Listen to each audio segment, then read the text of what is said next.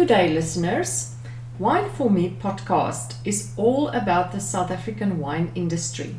I chat with anyone that can offer insight to you and me as to which wineries to visit, where to find great wines, and how do wine producers get to be at the top of their game. Please sit back and enjoy. Today I chat to Tyrrell and Anetta Myburgh. Tyrrell and his brother Philip Myburgh are fifth generation of Myburghs on the Joostenburg farm. After 52 years of no winemaking on the farm, these two brothers started making wine again in 1999. The approach to winemaking took a few turns and twists, and today the results can be tasted in their extensive range of quality wines. Tyrrell is in charge of winemaking, and his lovely wife, Anetta, runs everything else that happens here. So, Tyrrell, tell me, why did you and Philip decided to start winemaking again at Joostenburg? Growing up on the farm, we would have these kind of long Sunday lunches with my parents and sometimes with my grandparents.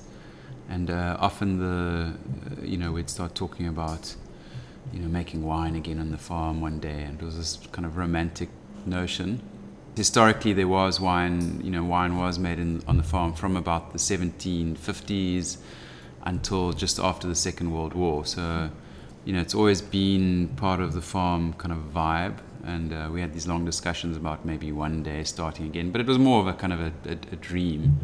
Um, and then uh, my undergraduate degree at, at, at, university was sociology and philosophy which hmm. um, kind of yeah, I didn't really have many career opportunities there.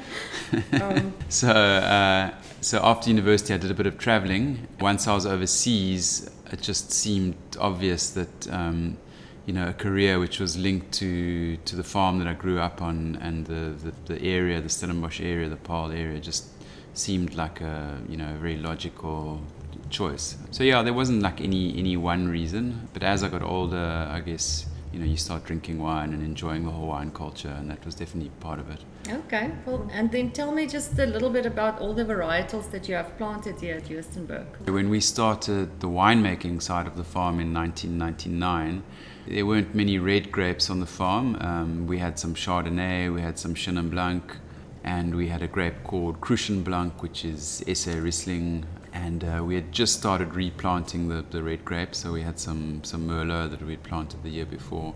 Yeah, but things have really changed, uh, you know, over the years quite significantly. So at the moment, we have uh, Chenin Blanc, the oldest vineyard mm-hmm. planted in 1982, so that makes it 37 years old. Wow. Um, are those bush vines? Those are those are dry farmed okay. bush vines, okay. and then on the white side we also have some Viognier, and then we have a little bit of Roussanne, and we have a tiny um, Alvarinho uh, vineyard, oh. which hasn't come into production yet. Okay. And that's, that's a bit more on the experimentation side. Sure. So that's white, and then on the red, the main red grape is uh, Syrah, mm-hmm. and then we have some Cab, some uh, Mourvedre, a little bit of Touriga Nacional, and some Merlot. Okay. There's some eclectic um, varietals there, which is exciting. Now, tell me, you guys do only organic farming at Joostenburg, and that was quite a journey. Mm-hmm. So, tell us a little bit more about why organic and how did that all happen? Actually, maybe Anetta should share, you know, her side of the story because she's very integral to the decision that we made to go organic. When Tyrrell and I met, I was still busy studying and I was busy doing my master's and um, in plant pathology, and I was investigating the biological control of Botrytis cinerea on wine grapes using other fungi. So we were using trichoderma preparations, and that's actually working quite well now commercially. And interestingly enough, during that time, I needed to find various sites outside Stellenbosch where I could go and do my experiments. And that's how I met Tyrrell. I came right. to the farm I needed um, some Chardonnay grapes, and um, I phoned him up and came to take some samples yeah. some I'm still here. not sure if, if that vineyard was chosen because of the actual vineyard or because of the farmer. But uh... well, that's a good love story anyway. Um, I realized that that connection that wine has with, with the earth, um, you know, what we call terroir, mm-hmm. is the, the major factor that makes wine, you know, a really special product. And, and I figured that if you, if you really take that seriously and you want to kind of protect that link, mm. then you've got to be, you know, very careful about what you do to the, the environment. And, and organic farming is kind of a logical yeah. kind of progression from, from, from that. So basically, I want to make wine which is very true to this little mm. spot of earth. I'm not trying to say it's the best spot for growing in the world. Mm. Um, I'm just trying to say that you know I want the wine to taste like it comes from a specific place, and in order to do that, you know, uh, organic farming makes sense. It wasn't easy though, was it, to be certified organic? Was there a lot of red tape? Yeah, look, it's a, it's a, for one, it's a it's a three-year um, project, a okay. minimum three-year project, just to get your certification. Okay.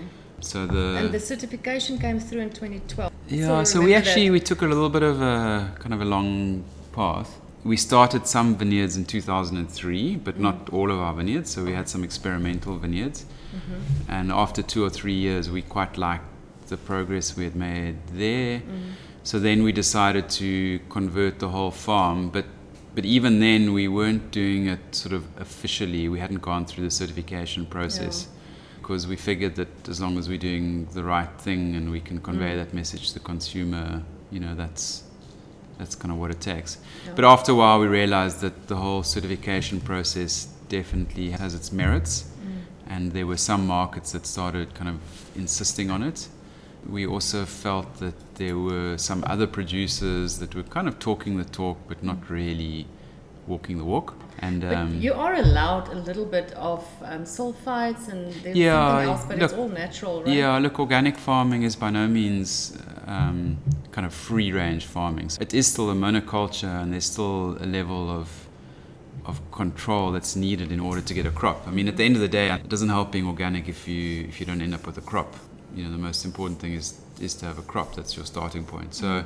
you are allowed to use certain products, sulfur being one of them, sulfur in the vineyards, that is, and you're allowed to use a little bit of copper as well, um, but that amount is is restricted. Um, but yeah, the sort of broad theory is that uh, the emphasis must be on improving the fertility and the vitality of your soil. Mm-hmm and by doing that, the plant becomes stronger and more resistant to, to diseases and pests. That's kind yeah. of the main thing. And then, and then the products that you're allowed to use are, are kind of on the soft side. Yeah. yeah. and then when you get into the cellar with the winemaking process, you um, you don't like a lot of new oak, and you only do natural yeasts, right? Um, yeah.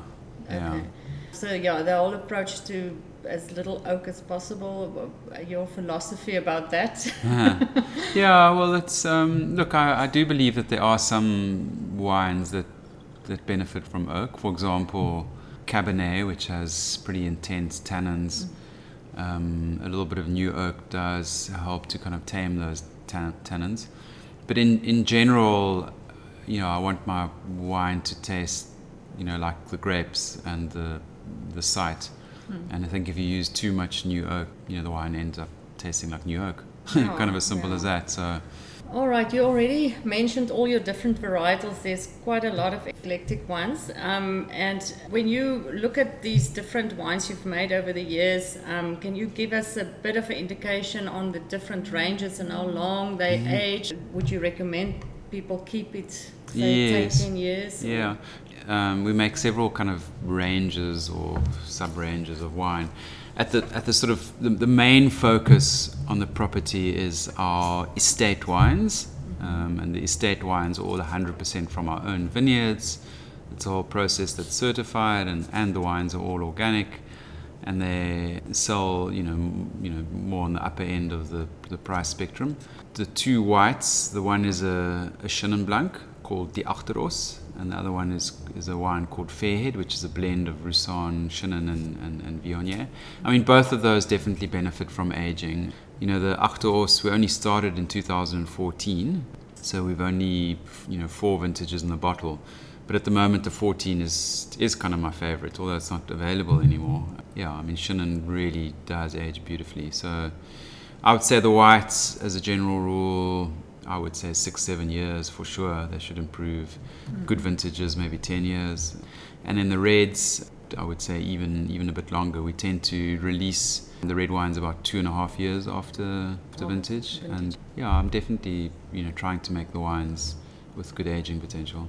You recently started the Myburgh Brothers wines. One of my favorites is that Cinsault that you make. You're using traditional techniques there from your grandfather and his brother, right? yeah, so the whole inspiration behind that um, range is I was looking through some of the old albums and records on the on the farm.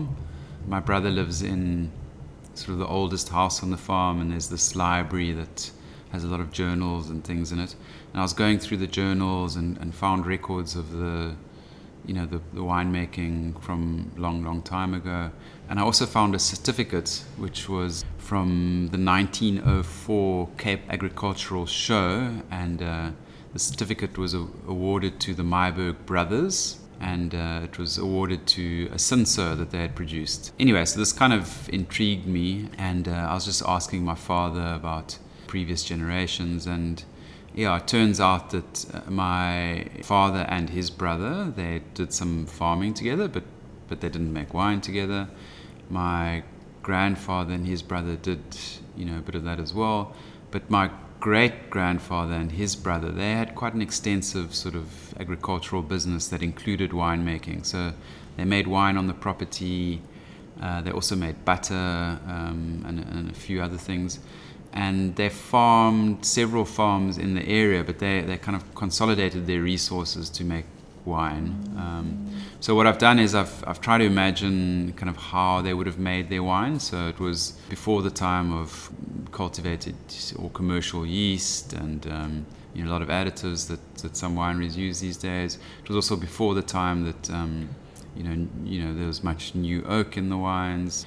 So they had a, you know, much more kind of natural style of making wine. Mm. So, yeah, we're trying to kind of mimic that style of winemaking. And then I've looked at the farms where where they were farming, which are now on neighboring properties, and I've identified some vineyards from those properties that I think are interesting and, and true to that story. So Cinsault is one of them because mm. of the old certificate. So we've we're making. I'm glad you found that certificate. I have to tell you. yeah, so the Cinsault is just a it's a very kind of fresh, um, kind of low-ish alcohol interpretation of Cinsault. I think the alcohol's 12 on the both the 18 and the 17. Um, it's all matured in old barrels. Then absolutely no additives except for a little bit of sulfur before bottling. Mm. And then the other interesting wine in that range, I think, is uh, Muscat d'Alexandrie or, or Hanepoort. Yeah. And that's also from a neighbor's vineyard. It's a dry farmed um, bush vine um, Muscat d'Alexandrie vineyard. And uh, yeah, looking back in the records, my great grandfather and his brother, they also made um, Muscat d'Alexandrie or Hanepoort. Tyrrell, just tell me, what style is your Muscat? Yeah, that's quite an important question because um, you know often muscats in South Africa are, are, are kind of sweet. Um, I guess anywhere in the world, often they're sweet. This is a, a dry uh, muscat, so we we actually pick it um, a little bit earlier. So we, we definitely capture um, you know the, the, you know all the, the, the floral muscatty aromas, but we also capture acidity and we ferment it totally dry. So it's it's a bone dry Muscat. And you also make dessert wines that are fantastic. Um, we've had almost every vintage so far, and it's always that wine that we grab at the end of the evening when we have uh-huh. guests, and it's just making everybody happy. Normally, you make those from your Chenin grapes. You have lots of Chenin on the farm, right? Yeah. yeah, the first vintage for that was in 2000. Yeah, it was like a little bit of a experiment. I had a good friend at that stage that um, was from the Loire uh, and he works with Chenin over there, and he was telling me how they make these dessert wines. And I was looking at one of the vineyards that we have, a Chenin Blanc vineyard planted in 1987. And it's on a south facing slope, and it always gets a lot more vigor than the rest of our, our Chenin Blanc. And I thought, well, let me try and see if we you know, get the, the sugar levels up through either raisining or botrytis. And we kind of gave it a go, and it really worked, and it's it's become an integral part of our. Mm. And you, you do the botrytis. Yeah, right? yeah. So what we do is we, we normally pick our grapes in February or March. With this vineyard, we just let the grapes hang, and then normally like round about Easter or just before Easter, we start to get a lot of mist in the mornings. Mm, and this this vineyard tends to get kind of covered by the mist in the mornings, and then the sun comes out late morning or early afternoon. And this combination of kind of misty mornings and sunshine in the afternoon is is kind of very good for the growth of botrytis cinerea. And as soon as the bunches start getting infected, we'll go through and, and select the infected bunches and make um, our noble late harvest from that. I just wanted to touch a little bit on the 2019 harvest. I know you're in the middle of it. Well, you're almost done, right? So um, just give us a little bit of info on your area and the 2019 harvest. Yeah, so 2019, it's on the back of several sort of very, very dry years. And um, yeah, we kind of entered the harvest with a little trepidation, I guess. Um, we weren't quite sure how it was going to turn out. Things looked quite good in the vineyards going into harvest. And the harvest kicked off very early, one of our earliest harvests since I've been involved in the farm. And yeah, I must say, I've been pretty happy with the quality. Right now, we've hit like a little bit of a dead patch. Maybe I should say quiet, quiet patch. Some of our vineyards, you know, the, the, the sugar accumulation is sort of seems to have flattened off a bit. So we're now busy waiting for our next batch of, of harvesting. So we've got some Chenin that we're still waiting on, and some Cabernet. It's always difficult to really judge the, the quality of the harvest until all the wines are dry and you've given them a bit of a chance to sort of mm. settle down. I mean, what I can say is I think it's been quite a challenging harvest. Mm. In general, the yields are down on our farm and in the area. There was sort of a like a variation in, in ripeness levels mm. between vineyards and even in vineyards. So you had to you know, be a bit careful about your, your picking and, and watch mm. things carefully. It, it wasn't an easy harvest. I mean, okay. 15 was, was definitely a lot easier to manage, mm. as was um, 17. And but luckily, you're an experienced winemaker, so you'll make it work. And we'll keep continue drinking your wine. Now, Anetta is sitting here listening patiently to me and her husband chatting away. Anetta does a whole lot of other things on this farm. Anetta, tell us more about what's happening here at Joostenburg Winery. Yeah, well, the other facets that we have on the farm are we've got some guest accommodation, um, just a couple of rooms, because there, there are quite a lot of function venues in our area, so it's good to have some accommodation for people that they don't have to drive home at night. And then we've got the tasting room, and we've just started the Kraal restaurant. So the restaurant's only open on a Sunday, and the tasting room is also open on a Sunday. We're quite off the beaten track, and there's a bumpy gravel road to get to us. So we want to make it worthwhile for people who travel down that road. So on a Sunday, if they get here, they get rewarded with a lovely Sunday lunch and a tasting room where they can choose some old vinyl records and set the mood. Um, if they're not going to have lunch, they can sit and have a cheese platter outside. And we offer a tasting of five of our estate wines at um, 60 Rand per person. Yeah, that's what we're up to at the moment. Well, I can highly recommend the food at the Kraal. Your brother in law is involved with the menu there, right? Um, tell us a little bit more about the famous chef that is your brother in law. Well, Christoph, um, yeah, he started many restaurants in South Africa. The first one being at Chamonix. Yeah, Chamonix. Yeah. And from there to the Vineyard Hotel, and then he came to Joostenburg Bistro about 15 years ago. Yeah. And yeah, and take going a step back actually. So my sister Susan is also a chef, and Susan met her husband Christoph Mm. Uh, they were working together in a in a restaurant in in France. So he was the sous chef, and she was the you know the trainee, and that's okay. that's where their love the affair last- started. Yeah. Um, yeah, and now Christoph's got the, the restaurant at Glenelly, Mm. and um, we've opened the tap room as well at Klein Joostenburg, and now the Kraal. But Christoph's very adamant that Lanry is the chef here, so okay. he is involved in the concept and the menu creations, but he wants it to be Lanry's baby, and, Okay. and she's the one who comes out and greets people and Mhm. and he says you can you really empower people if you if you make it their own if you keep Yes. if you keep Mm. um, kind of too close tabs on them all the time then they don't Yeah. grow by themselves so Yeah. He's very Yeah, much so involved Just for our visitors, I think they'd probably like to know the kind of food they can expect here.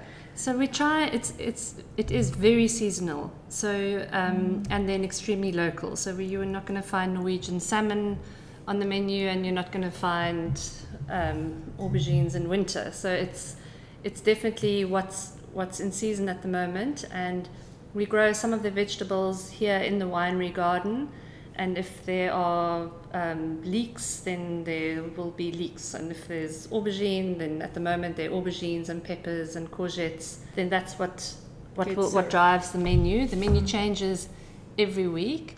Um, it's shared food so you book your table for four or six or eight or two people. Um, but then you don't actually choose a meal on the day. You you get um, family style plates of food placed in the center of the table, and you help yourself off a plate of Karoo lamb and um, potatoes and garden salads. Yeah, and that's actually a really nice way of eating because it feels like you're actually at somebody's house instead of at Yeah. a restaurant. The only that- decision you need to make once you're here is which wine to enjoy with your meal. Exactly. Yeah, that's lovely. Lastly, we just like to tell the listeners how to get to you. Said it's off the beaten track, and maybe you should just differentiate between Klein Joostenburg and Joostenburg Winery because there's always a bit of confusion. How to get here, contact details, and all that stuff. Yeah, well, if you go onto the website www.joostenburg.co.za, you'll see a whole lot of different facets of the business. And the winery, which is on the northern side of the N1 highway, Joostenburg Farm, is where we grow the grapes, make the wine, we have accommodation and a tasting room and the Kraal restaurant. And this is the old, it's the old family farm with the historical buildings and the old werf and, and mm-hmm. all that. Yeah, and then the other farm is the Klein Joostenburg farm, which is on the Stellenbosch side of the N1 highway, so on the southern side of the N1 highway.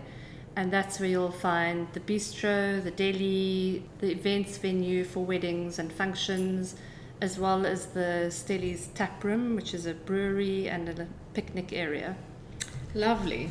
Well, I hope um, you guys get a lot of visitors and your wines are excellent. I can vouch for that. Um, thank you so much for your time. I really appreciate it. This episode was recorded and produced by me, Amanda Visser. I hope you enjoyed it.